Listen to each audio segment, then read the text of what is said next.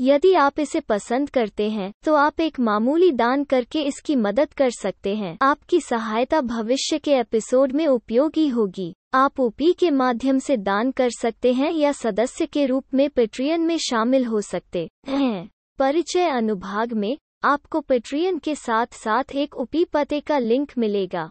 If you like it, you can help it out by making a modest donation. Your assistance will be useful in future episodes. You can donate through UPI or join Patreon as a patron. In the About section, you will find a link to Patreon as well as a UPI address.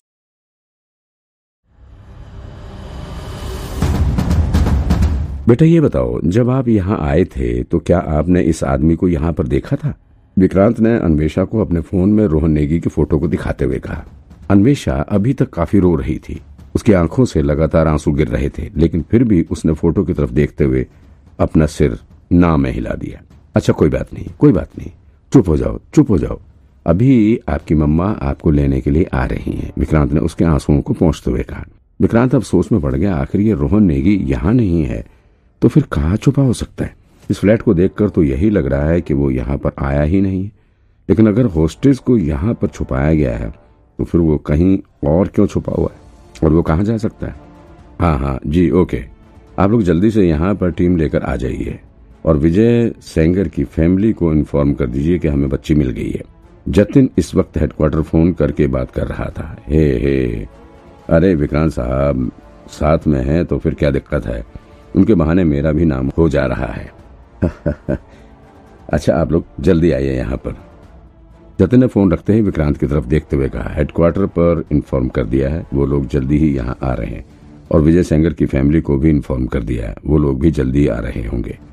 Vikrant sir Vikrant sir, Vikrant अभी भी गहरी सोच में डूबा हुआ था, उसके कानों में जतिन की आवाज़ पहुँच नहीं रही थी। जब जतिन ने दो तीन बार चिल्लाकर उसका नाम बुलाया, तब जाकर विक्रांत का ध्यान उसकी बातों पर गया। हाँ ठीक है। अरे, कहाँ खो गए सर? मैं इतनी देर से चिल्ला रहा हूँ। कहीं नहीं, विक्रांत ने जवाब दिया और फिर उसने कुछ सोचते हुए कहा, जतिन में ये कह रहा था कि अगर रोहन नेगी यहाँ पर होता तो ये सब इतना आसान नहीं होता।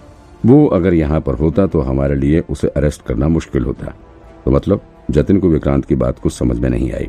लेकिन विक्रांत अभी जतिन को कुछ समझाना भी नहीं चाहता था। वो धीरे धीरे सुनीता की तरफ़ कदम बढ़ाता गया और उसके पास जाकर बोला, वैसे सुनीता आंटी, मैं ये कह रहा था कि अगर आप कुछ नहीं बताएँगी तो ही आपके लिए बेहतर होगा। क्योंकि मुझे सब कुछ पता है। विक्रांत की बात सुनीता के भी सिर के ऊपर से निकल गई। वो विक्रांत की तरफ़ हैरानी भरी नज़रों से देखती रही। और फिर विक्रांत ने जतिन की तरफ़ देखते हुए कहा, जतिन, जल्दी करो। हमें मीनाक्षी नेगी के घर चलना है तुरंत। अब डायरेक्ट उससे बात करेंगे। मैं बच्ची को लेकर वहाँ जा रहा हूँ। क्या? लेकिन क्यों? मतलब अभी हम कुछ ज़्यादा ही जल्दी नहीं कर रहे जतिन ने चौंकते हुए कहा अभी तो मैंने हेडक्वार्टर पे इन्फॉर्म कर दिया है, वो लोग टीम लेकर यहाँ पहुँच ही रहे होंगे। तो उन्हें फिर से इन्फॉर्म करो और बोलो कि वो दो टीम भेजें, एक यहाँ पर और दूसरी मीनाक्षी नेगी के घर पर। विक्रांत ने जवाब दिया, उसको बोली कि अभी सिर्फ़ किडनैप हुई बच्ची बरामद हुई है। रोहन नेगी का कुछ पता नहीं चला है, और रोहन नेगी का पता लगाने के लिए जल्द से जल्द मीनाक्षी नेगी को इंटेरोगेट करना ज़रूरी है, वरना वो हाथ से निकल जाएगा। मतलब आप मीनाक्षी नेगी से पूछताछ करने जा रहे हैं। जतिन ने अपना सिर हिलाते हुए कहा, लेकिन मीनाक्षी क्यों रोहन को कहीं बाहर भेजेगी? आप खुद सोचिए, मीनाक्षी ने ही रोहन को जेल से भगाया है। वो तो उसे किसी सुरक्षित जगह पर रखेगी ना? बाहर क्यों जाने देगी? इसीलिए तो हमें उसे अब रंगे हाथों पकड़ना है।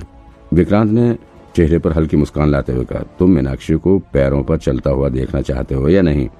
यही सही मौका है। चलो जल्दी करो। हम्म विक्रांत की बात सुनकर मीनाक्षी की मेड सुनीता भी चौंक उठी। विक्रांत का मुँह देखने लगी, लेकिन जतिन ने कुछ सोचते हुए कहा, लेकिन हमें थोड़ी देर उन लोगों का भी वेट कर लेना चाहिए जो अब आ ही रहे होंगे। और क्या पता रोहन नेगी भी यहीं आ जाए थोड़ी देर में? ए, रोहन नेगी यहाँ किसी कीमत पर नहीं आएगा। चलो अब। विक्रांत ने कहा, और फिर वो अन्वेषा का हाथ पकड़कर यहाँ से बाहर निकल गया। विक्रांत को बाहर जाता देख जतिन ने भी फटाफट सुनीता के हाथ में हथकड़ी पहना दी और फिर उसको अपने साथ लेकर यहाँ से निकल गए। अच्छा अच्छा विक्रांत सर, जतिन से रहा नहीं गया और उसने लिफ्ट के भीतर खड़े खड़े ही बड़ी उत्सुकता से बोल पड़ा, आपने वो दरवाज़ा कैसे खोला? जबकि वो तो अंदर से लॉक था। मैंने देखा कि आपने सिर्फ़ टूथपिक की मदद से ही लॉक ओपन कर दिया, लेकिन कैसे? कोई जादू सीखा है क्या आपने? अरे पागल हो, तुमने ट्रेनिंग के टाइम में सीखा नहीं था क्या ये सब?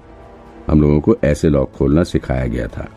विक्रांत ने फुल कॉन्फिडेंस के साथ उत्तर दिया। दरअसल विक्रांत ने अपनी जादुई चाबी वाले टूल की मदद से इस लॉक को ओपन किया था। लेकिन जतिन को उस पर शक ना हो, इसलिए वो अपने हाथ में टूथपिक लेकर लॉक को खोलने का दिखावा कर रहा था। अच्छा पता नहीं सर, मेरे टाइम में तो ऐसे लॉक खोलना नहीं सिखाया गया था। पुलिस ट्रेनिंग में लॉक खोलना क्यों सिखाते? जतिन ने कंफ्यूज होते हुए कहा अच्छा हाँ और आपको ये कैसे पता चला कि सुनीता इसी फ्लैट में आई है? वो तो अंदर आने के बाद गायब हो गई थी। वो वो तुम इसी से पूछो। विक्रांत ने सुनीता की तरफ़ इशारा करते हुए कहा। विक्रांत ने सुनीता के ऊपर पहले से ही ट्रैकिंग डिवाइस फिट कर रखी थी। और उसे सब पता था कि सुनीता कहाँ और किस तरफ़ जा रही थी। लेकिन अभी जब जतिन ने अचानक से उससे सवाल किया तो उसे जतिन को बताने के लिए कोई झूठा बहाना नहीं सूझ रहा था।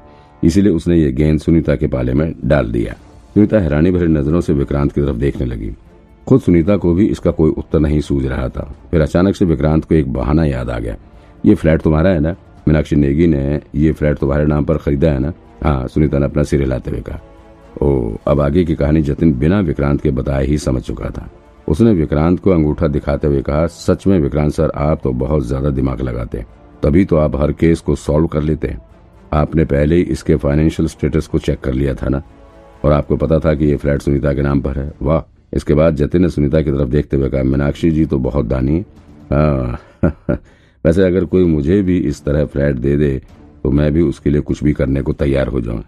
सुनीता का सिर चकरा उठा था। उसे कुछ समझ नहीं आ रहा था। विक्रांत ने भी सिर्फ़ अंदाज़ा लगाते हुए ये सब बात जतिन से कह दी थी। उसे रियल में नहीं पता था कि उसने जो कहा है वो सही था या गलत।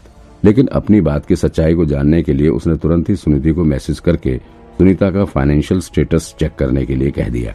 इसके बाद थोड़ी ही देर में विक्रांत अन्वेषा को लेकर मीनाक्षी नेगी के घर के बाहर पहुँच गया था। इतफाक से वहाँ पर उसी वक्त हेडक्वार्टर की पुलिस टीम पहुँची हुई थी।